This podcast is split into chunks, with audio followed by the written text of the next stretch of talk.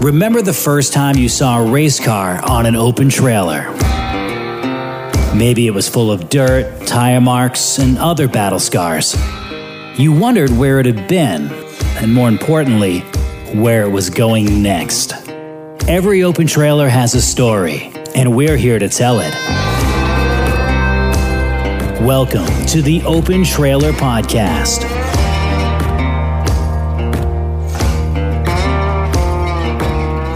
The magic number is now two. Two episodes left in the Open Trailer Podcast Season 1. I'm your host, Andy Austin, and today we get into Ralph Nason's first Oxford 250 win, but it, it isn't the one you think it is. In 1976, Ralph is convinced, as are many people in the state of Maine, that Ralph actually won the race, and we'll hear Ralph's side of the story. It's pretty epic. Also, Ralph takes over ownership of Unity Raceway, has an amazing, I mean, wild first day as a promoter, and eventually starts running the American Canadian Tour on a regular basis, has some great success. And think of the names he was running up against. It was the golden era of touring for short track racing here in the Northeast. Robbie Crouch, Junior Hanley, Russ Erlin, Ricky Craven, Jean Paul Cabana. How did those guys get along? Ralph gets into that as well. Thanks for all your support of Maine Vintage Race Car Association. Become a member at mainevintagerace.org for less than $2 a month. There are different tiered memberships. We'd love to see you this summer. Summer 2021 shipping up nice for MVRCA. You can become a member and learn all about us at mainevintagerace.org. That's mainevintagerace.org. Okay, stage two. Let's get to it. Ralph Nason on the Open Trailer Podcast.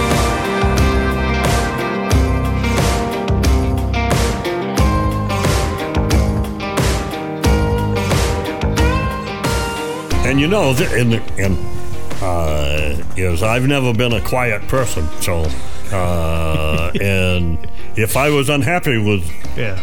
if I was unhappy with you, you knew it. Mm-hmm. And I mean, uh, I'm going to go tell you. I mean, I don't have a problem telling you. What are you going to do? Hit me? Come on. You know, uh, as I've been hit before. Yeah. But I mean, is when I go to bed tonight, boom, I go to sleep. None of that lives with me. It's all gone because I got it out. Anything it's, that I need to get it out, I get it out. And if I'm racing and I'm having a hard time, some races I've lived with forever. And and I'm so mad at myself for not being doing what I should have done when I did it. You know. put up with it. Yeah. Put up with it yeah, too much. You know, and didn't do it. And uh, uh, When did you learn that? That that just came and that came and came Yeah. and just got to the point where it became second nature. That's how I was. Yeah. And uh, is uh, I don't have a problem to walk down across the pit. And if I'm having a problem with a driver, and to walk over there and say, "How you doing, Bill? Uh, your car having a big problem?" You know, I said, uh, "Wow." Yeah. No, I mean, I, I- said that to a guy Yeah. one time, and I think I was. It might have even been Penfold. ooh. And uh, remember Penfold? Oh. And uh, it might have been Penfold. And uh, the old man, not Billy. Uh, I never, I raced Billy some, not very much, but uh, not too much with the old man because he didn't race too much either. But is, uh, I think that I said to him, I said, "What's wrong with your car and whatever?" And he looked at me like I had three heads. And uh, you know him, you know, you know how he was, and uh, and I knew how he was too. And he had a fist about the size of a football, Big time. yeah, you know. And uh, so when I, I said something to him, I said, you know, that would work a little bit better if you'd let off just a little bit sooner before you went in the corner. Yeah. Just trying to help. Really? Just trying to help. He says, you're telling me how to drive? And I said, nope. See ya. And I left. Right. And uh, and when I came along to him in the feature, is he drove in his lane and I drove around. I had no trouble with him. So that worked. Yeah. That worked. Has there ever been anybody that's intimidated you, especially when you started and got over that fear? Oh, we all did the first Yeah. six weeks. After six weeks, they didn't. Nobody bothered me. Never. I mean, Bill Calton, uh, Harold Wilcox, Sonny Ellis, uh, you name it, on and on and on. Bug guys- Stevens, all Junior of- yeah, Hanley. them guys, and uh, Robbie Crouch. Well, no, those guys. When I after I got so that I was going to Seekonk and doing here, go, Yeah. nobody phased me. Wow. nobody phased me. And uh, like, I had that car that I got from Gilly. You remember that old I absolutely do. that thing that was a 39 car and uh, and i took it Curley called me up and he said he came here with an ACT race here and we raced it and i won he said he was having a problem getting enough caliber of the cars that he had like he has Yep. so he needs to come up with some rules for cars like what you got The locals to join yeah, the so fray, the yeah. locals could in come into the race and not dominate them and what have you. Mm. And uh, he said, "So we got this race going to Wiscasset. You guys want to come down?" Yep, down we went, Yeah, that was Wow. 87. and we smoked them Yeah. with that old '39 car. We did the interview. Robbie was second. That was the first time that I'd ever really beat Robbie, and I was excited that I beat Robbie Crouch. Because that was him at his peak. Yeah. Yeah. And he was the king of the hill. He was the king of the hill. And he was probably, if not, he was at least one of the best race car drivers I ever raced. For a racer, what makes someone great? Anybody can be fast, or most people can be fast, but what makes somebody great? What made Robbie great? What made Pete great? There's guys out there that that I raced and still admire them to this day. Hmm. And uh, but I got to the point where I could race them and then I could beat them. Yeah. But I didn't beat them all the time. You know, you didn't beat Crouch every time you went out. I'll tell you that. And you didn't beat you know Kevin LePage every time. What made them great? Well, they've been there and they've done it. They've been there and done it. Now I got to get to that level. I got to get by them, or I got to beat them. That's, that was the whole. It was a competition thing. That's the way it goes. Well, that's what puts you in that category, and I think part of the your answer is, and he's the epitome of it all. Is he talks about doing it for 50 years, and he won for most of those 50 years. I think that's how you get to be in the great category. Yeah, maybe. Yeah. I think there's a lot to that, not Yeah. just a flash in the pan, Yeah. so to speak. Right. Yeah. You can't. There's there's a lot of guys that uh, have raced and done a hell of a lot better than me. I was happy with me. That's that's the only guy that I got to worry about. Is right here. When I go home tonight, I go to sleep. I just want to back up and talk about your success in the kit car, going back to Unity in the in the seventies. And um, I mean, once you got in that groove, what was going to the track like on Saturdays? I mean, it must have just been. Oh well, going to the racetrack on Saturday nights was fun Yeah. because Yeah. we knew we was going to run somewhere up front. Mm-hmm. You know, not necessarily win because you don't always going to win. I mean, you can have flat tire, you can do this, you can make a mistake, you can get spun out. You know, there's a lot of variables, but without any unforeseen problems, we're going to be in the top three. Top and who's running Unity at this point? The Knowles. Still? Knowles hold it, yeah. Yep. Bob Knowles, yeah. And uh, Pete has spoken a bit on his promotion uh, strategy back in the day, and and how some of the race car drivers played uh, a role in that local promotion. Do you remember any of that? a couple of years, Bob Knowles hired me to run. He bought Caribou. He had Caribou. He lent this Wayne Susie a bunch of money to build a new racetrack up in Caribou. And Wayne ran it, and then he ran it, and he went out of business. And Bob wound up owning the thing. And he had he tried to run it the year or two before before that, and it was too much trying to do it. And uh, and I won I don't know how many races that year. And he hired me next year to go to Caribou and run it, and I did. And uh, and this comes back to the sales thing. When I went up there, they had three race cars, three, Three. That's it. and six weeks into the season up there, I had thirty three. How did you get those cars? I just went out to see everybody that had a garage and said, "Get your finger out of your butt. Let's get a race car going."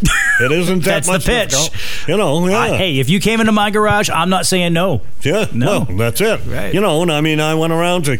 There was guys up there that used to race, and and I got to know them, and you know, uh, Graydon Adams and Carol Adams, the Adams boys. They had a dirt track. Actually, they when Spud closed. They built a track up over the hill, a dirt track, and they tried to make it go, but it didn't ever go.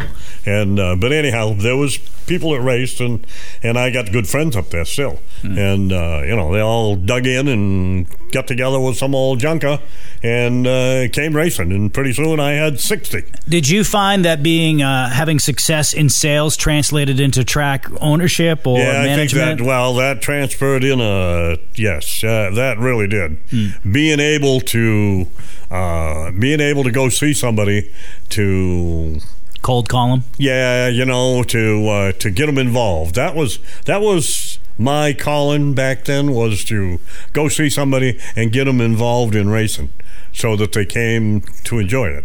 And because I enjoyed it, it was my thing. So, Yeah. and I go see them and say, "Geez, you ought to come over and do this because there's a lot of reasons that you should be here." And uh, and maybe there's just as many that you shouldn't, but if you come Right. uh, and you got a business and a gas station and a restaurant or this or that, and the announcer is talking about that stuff, and he's going to tell people to go to your restaurant, he's going to tell people to go to your whatever and, and buy your product, and and that that really worked because the first thirty or forty years. Uh, whatever was advertised and sold, if it was good, and what have you, at the racetrack, the announcers were doing their jobs. And when I was running my show over here, the announcer I had, if he wasn't talking about my sponsors and stuff, I got rid of him, got another one.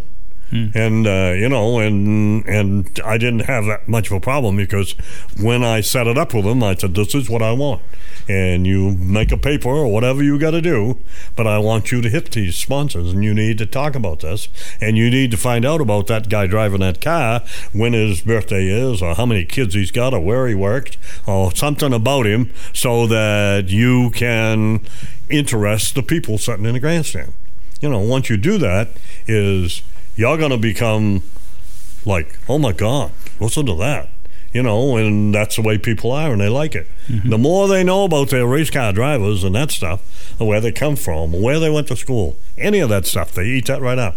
Yeah, And I'm so- big into the why. You know, I mean, anybody can talk about cars going around in circles. Sometimes it's just a car following another car. That's all. There has to be the you gotta why. make a show. Yeah. Got to make a show, and that's what you do. And I, when I came here, uh, George Hale, he's still on the radio now. He's still 101 percolating. Yeah, he's- yeah, he's still on there every day, and uh, and he was the announcer, and I had several.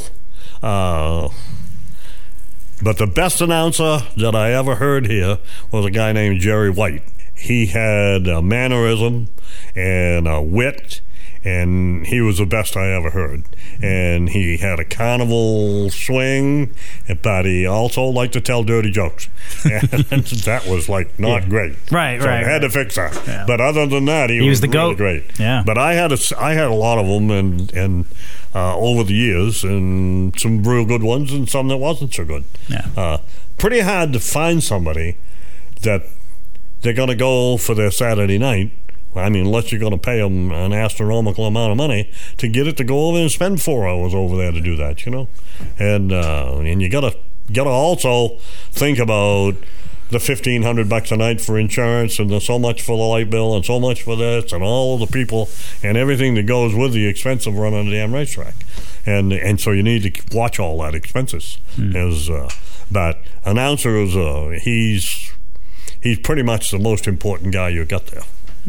So. Um, when does the ownership of Unity come in? When does that start to? Uh, 1980. Yeah.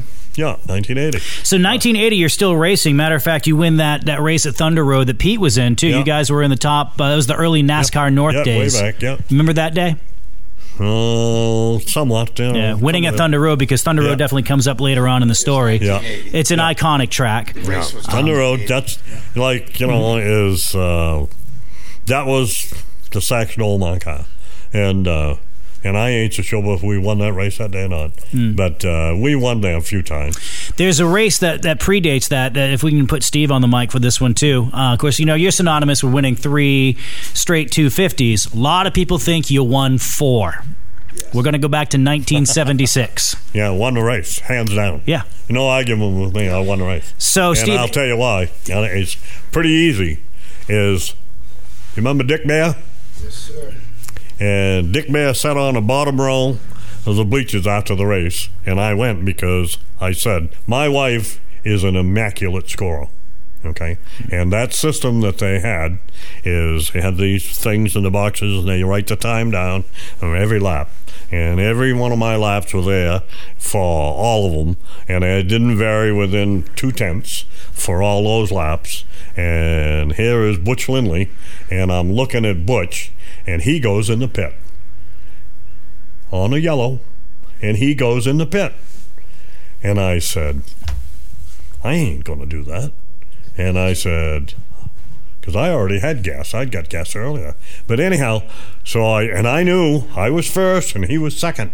And I was looking at him driving in the pit because I was already lapping. And he went in the pit, and I went around, and I came out. And as I'm coming down the front stretch, here comes Butch Lindley out of the pit. Right. He was in the pit that whole turn. And I said to myself, I can remember saying it, Ralphie boy, keep him in sight, because there ain't no other gonna win this race. Well, that, that's exactly right. And I know it's exactly right. Steve, you were there too. to paint the landscape for a second, th- this race had a NASCAR sanction, and they brought the top runners from the entire East Coast, and in some cases west of the Mississippi, guys like L.D. Ottinger, Yep, Harry Gant, Tiny Lund, Yeah, he Butch. Lindley, Yeah. Al Grinnan, Dickie. Boswell from Virginia. Yeah. Uh, all these guys come up here uh, looking for some of Bob Bahre's money and those NASCAR points. You had a full field. They added a few contingencies, so I think there was 38 that Yeah, a lot of cars. It might have even been 40. Yep, and it Yeah. was a cloudy night. Oxford Plains is in a flat spot between a hmm. hilly area, Yep.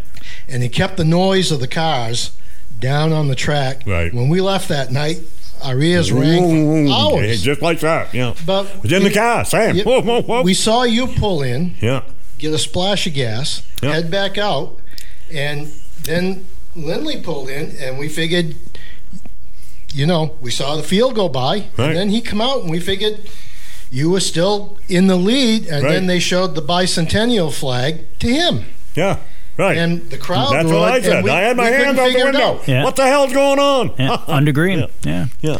and there were like 50 laps left at that point. Do you know who the NASCAR rep was? Uh, I, I don't right off. I do. You wait, and I'll tell you his name. It's not. He was a NASCAR rep, and he was uh, he was uh, uncle. Les of Richter? something- No. of Butch Lindley. Oh. Yeah, Butch Lindley's relative. uncle, NASCAR rep. NASCAR rep. See, they had a NASCAR rep at that racetrack. Exactly. At the race. He was the NASCAR representative, and he's the guy that took the decision that Lindley won the race, not not Dick Bahre. Dick Bahre sat on that bleacher when I walked up through there, and I looked at him, and I said, he said, "You're first, automatic."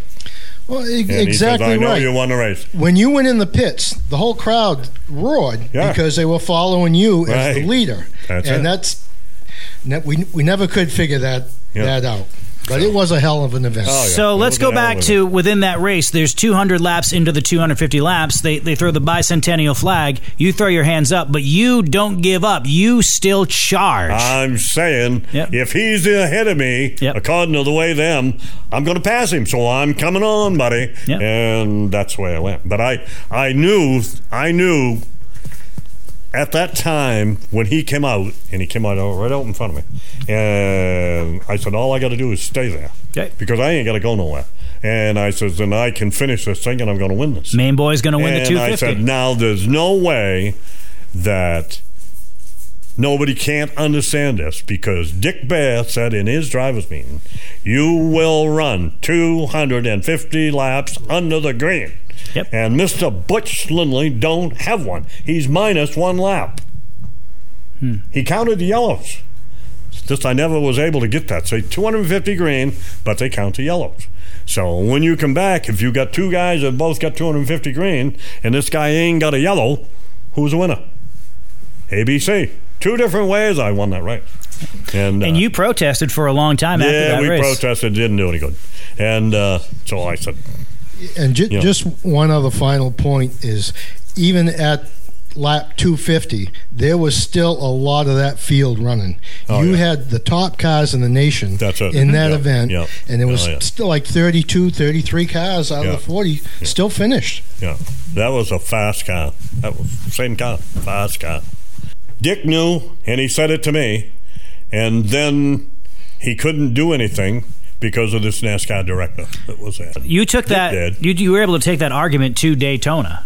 Yeah, I don't know. I didn't Yeah. go to Daytona, but Right, that's right. where I went. They took it, there. and I knew him. Then I found out afterwards he was an uncle or whatever the Bush Hmm. family, part of the family, and it wasn't Lindley either. So, and I can guarantee you, and I ain't gonna say no names, but I'm here to tell you that my wife said to me on the way home, "That isn't right.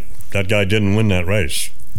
Yeah. And this this guy has won a lot of races. Can you tell me about that that loss and, and, and the ride home specifically with your wife? after, that, well, yeah, I was mad, mad, mad, and that's and what can you do? And, and so I left there. Uh, I left there, and I left my case with Dick Bahre. Yeah. And and I always said Dick Bahre to me was always a very creditable person and a good guy, and he's going to do what he can do. And NASCAR overrode it because they needed a Southern guy to win the race. That's what they needed. You can't send the top five Southern guys to Oxford, Maine, and have them get their ass kicked. Right. Yeah. No. I mean, it makes so much sense. Yeah.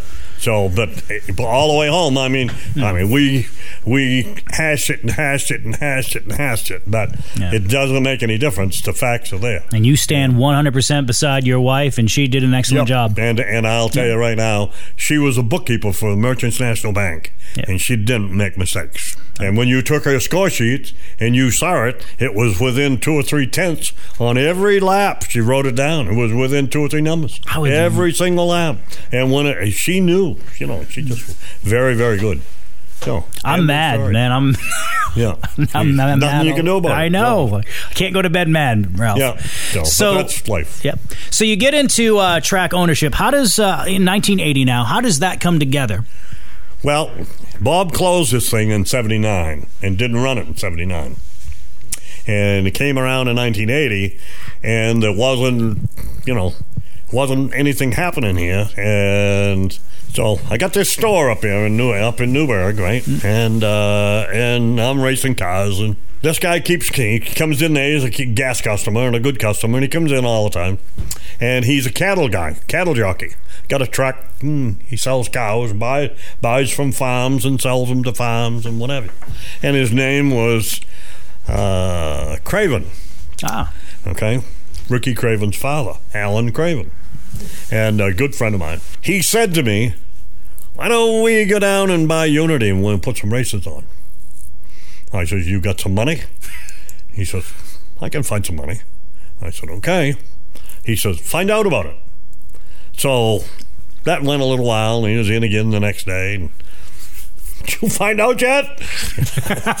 nice. No. And uh, then he was in the next day. Did you call? And I said, no. I said, I ain't sure I want to do that. And uh, so I ran that thing in Caribou for two years, and, uh, and uh, it, it really ain't a cup of tea, you know. He says, "Wow, you need to, you need to, you need to." He's in there, and then he starts to stop, and he comes in two or three times a day, and he saw it. So anyway, so I got on the phone one day, and I chased around. I got a hold of Bob, and I said, "What are you going to do with it?" And uh, he said, "Well, I would like to, uh, I like to get it sold." And uh, and uh, whatever, on and on.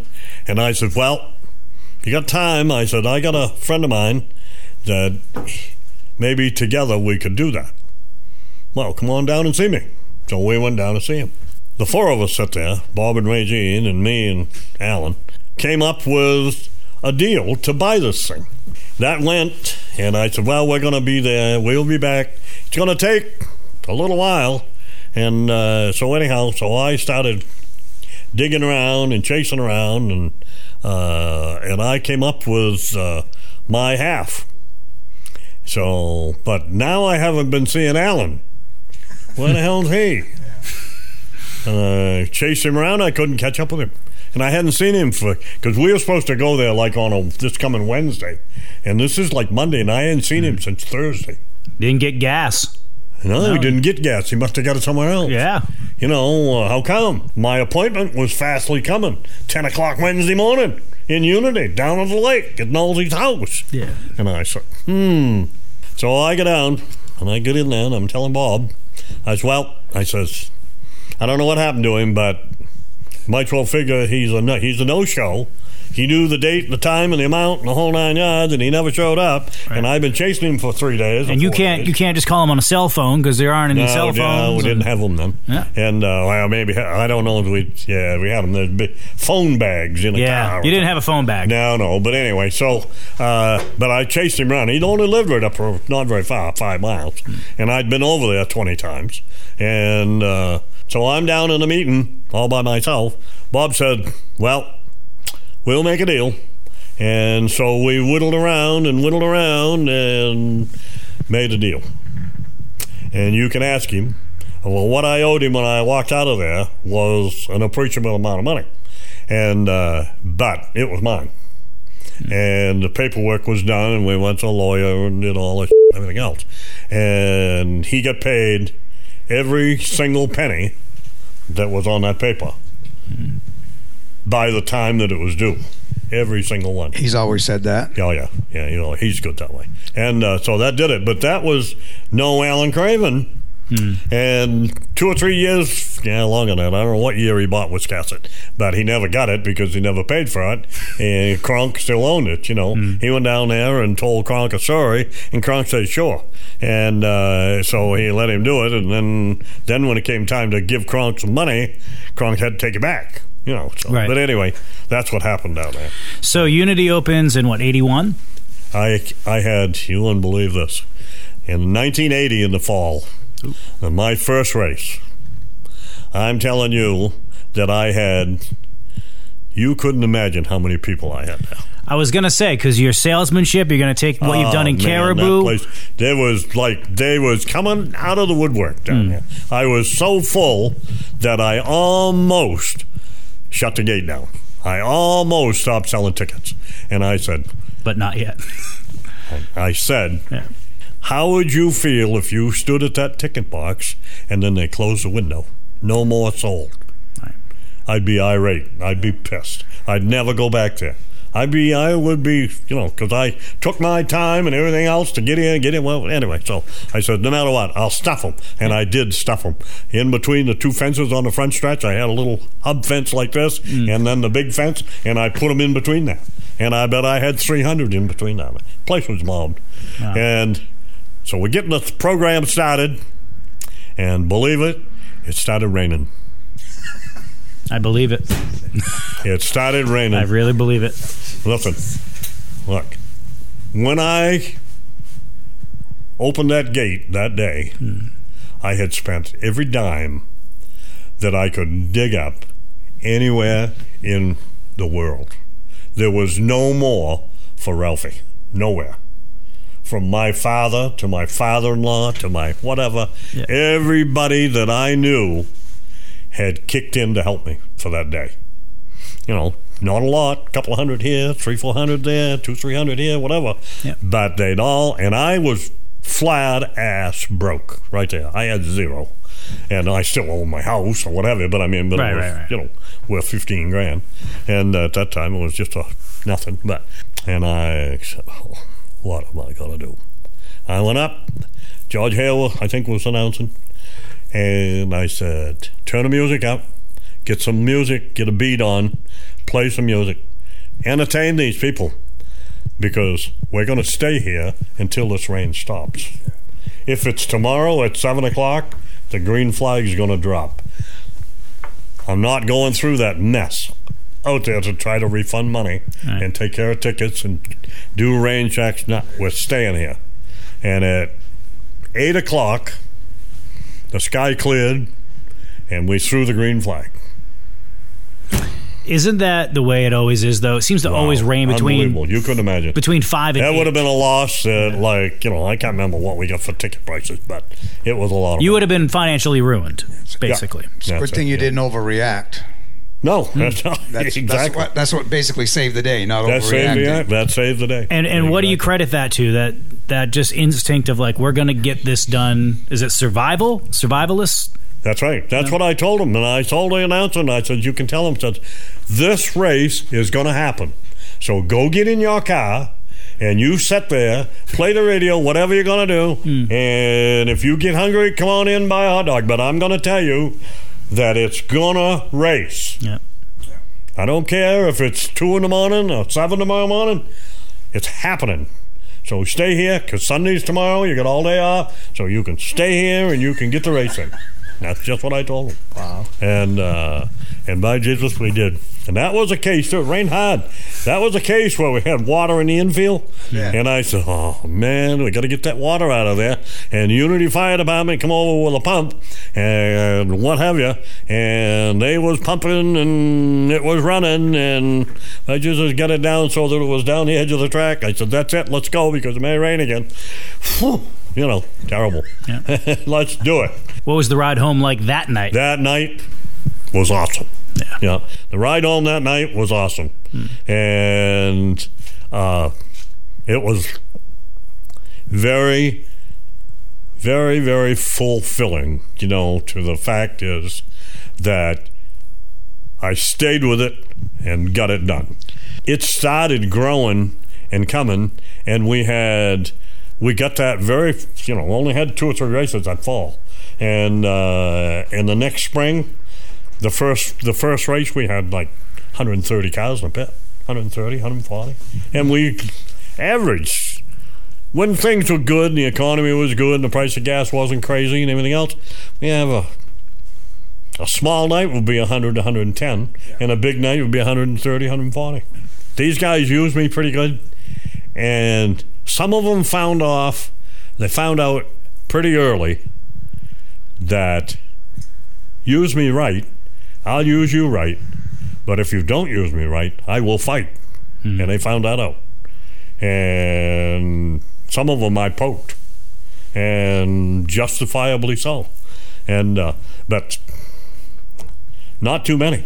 Nope. Is uh, So uh, you mentioned some of the personalities that come through Unity in the '80s, uh, and your dealings with Alan Craven. His son starts racing a couple years later. What was that like? oh great, Ricky Yeah. was great, and uh, the uh, and Crafty was around, and he was he got he got around after that, and he was down there helping Ricky, and Ricky Ricky made good friends. Uh, Ricky makes friends easy, and he's very personable, Yeah, and he uh, and he like uh, he made friends with Stan up here, and Stan had a chassis shop up the street here, and he was helping him, and they built that car in there. Ricky he won a lot of races with it. He always was a pretty good asset, you know, and and he like he got hooked up with. Uh, Peter Prescott. yeah, in that, but I'm thinking, I'm trying to think. Uh, Before that, yeah, Meserve. Okay, Meserve got him hooked up with Prescott, hmm. and uh, because Prescott was having Meserve do some work and this and that, and Stan says to uh, Peter, says, "Hey, you know, you ought to pick him up, whatever," and he did. He put him in that six only car, and he won a lot of races for that, and. Uh, but Ricky's always been a pretty good asset, and hmm. but he came out of here, and Pete came out of here, and I came out of here, and there's there's a lot of guys that you know that went a long ways in racing that that raced here and was good here. You know, lots and lots of them. so the racetrack's going pretty well, and you're able to f- really focus on tour racing towards the you know the later '80s when you get in that Dodge 10 car, and uh, and your son's really starting to pick up a lot of the mechanics too. Yeah, oh, yeah, and he's like he wasn't really a mechanic. He really took a hold of that. That really that bit him like a bug, hmm. and he wanted to do that, and that's what he wanted to do, and so he learned and he learned and he really learned. I think that probably he learned the most in the shortest period of time of anybody that I know about racing. Hmm. Yeah, I would agree with that. You know, I think. I mean, look, he's been. You can't imagine the, the technicalities that he can do. He's been in uh, Arrington Racing building motors, putting it together. He went down there with Joey Arrington in Joey's shop and assembled this and did this and did that and learned how to do all this stuff. And uh, Joey learned a lot from Ron. Ron built motors in Benner's shop and we won a ton of races with them. To go buy these motors, 20000 30000 and we buy our used parts from what's his face in Gorham or wherever he is down there, Jay Cushman. Yes. Buy a used crank and a block and a this and that and oddball parts and bring it all home. And Ron would go down there and get it, and look it all over, and take it and, and bring it. He'd bring it down to Bob Bailey's over in Topsham and over there in uh, Cundy's Harbor and make a motor. And or he'd take that same stuff and do it. He'd go over to uh, Benner's and he did that at McMaster's too. And Yes, they were was. running that thing, and and Steve Benner was doing all the Ford stuff, and Steve was their ace guy. He really was. And so Ron and Steve are buddies, and they're working on it, and and uh, yeah, they let Ron right in the shop to go ahead and use this and do this and do that, and we make our own motor. And so when it got all said and done, instead of having thousands and thousands and thousands of dollars in them motors, I'd have twenty five hundred dollars in them, and outrun them. Yeah. You know, and that's the only way we could do it. There's one race that sticks out in my head. It wasn't even a points race, but it was an ACT race, 1989, Beach Ridge. It was the Winners Showdown, and there were three cars. It was you, Dave Dion, and Junior Hanley. Yep. And you had that three Yep. wide finish. Yep. Uh, that was an amazing race. What do you, Oh, it was. Yes, do you remember was. that one? Yeah, that was a good one. And uh, is uh, anytime that uh, uh, people, when they get under the gun, sometimes they do stuff differently. I ain't that way. It's just never have been. And I can take. Uh, I can take getting beaten by Dion, and I can take getting beaten by Hanley, uh, and uh, because tomorrow I'm going to have another chance, and maybe I'm going to beat them.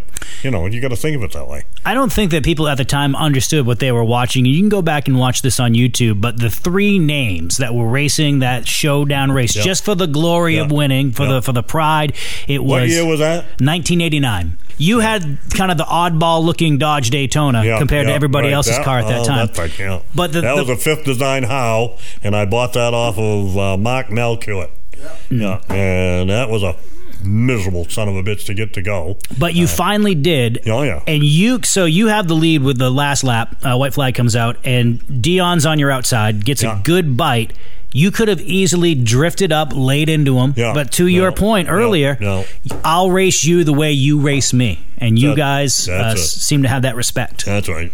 And you know that's that's the whole thing in a nutshell. Is I had a lot of good races with Hanley, and more often than not, the son of a bitch beat me, but only because uh, Ron Hutter. You know who Ron Hutter is? Yep. Yeah, well, you know, these guys have got 500 horsepower Chevrolets, right? You know, Hutter's got 700 horsepower Chevrolets. You know, Yeah. and uh, so when you're racing against one of them, is if his car's any good at all, he's going to be tough, especially when you get him where he can use the power. Sanair is where he was good, and uh, the, one of my highlights, was racing, uh, was at Sanair, the last race I was in in Sanair, and I beat him and uh, he was second. And I can remember looking in the mirror because I went by him on the bottom coming through two and started up that short chute. Ooh. And I got my leg right in it big time. And I said, Junior, you better not be out there. And he wasn't. And uh, anyhow, so when I got ready to go up into that other thing, that crazy thing, is I'm looking in the mirror and here's Junior. He's he's sideways.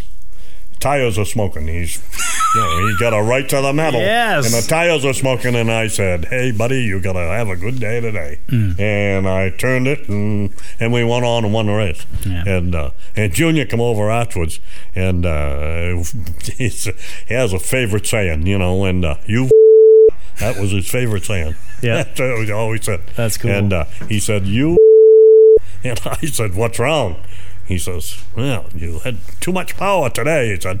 I said, "No." I said, "The guy that had too much power, and I see the tires smoking in my mirror, you was spinning." Hmm. And uh, but that was a Molten car. That, they had big motors, Yeah. and uh, so. What was that era like? I mean, you had the Randy McDonald's, you had the Junior Hanleys, you had the Dave Dion's, you had the Ralph Nasons, Russ Yeah. Erlin. That yeah, was Mm-hmm. that was that was a fun time.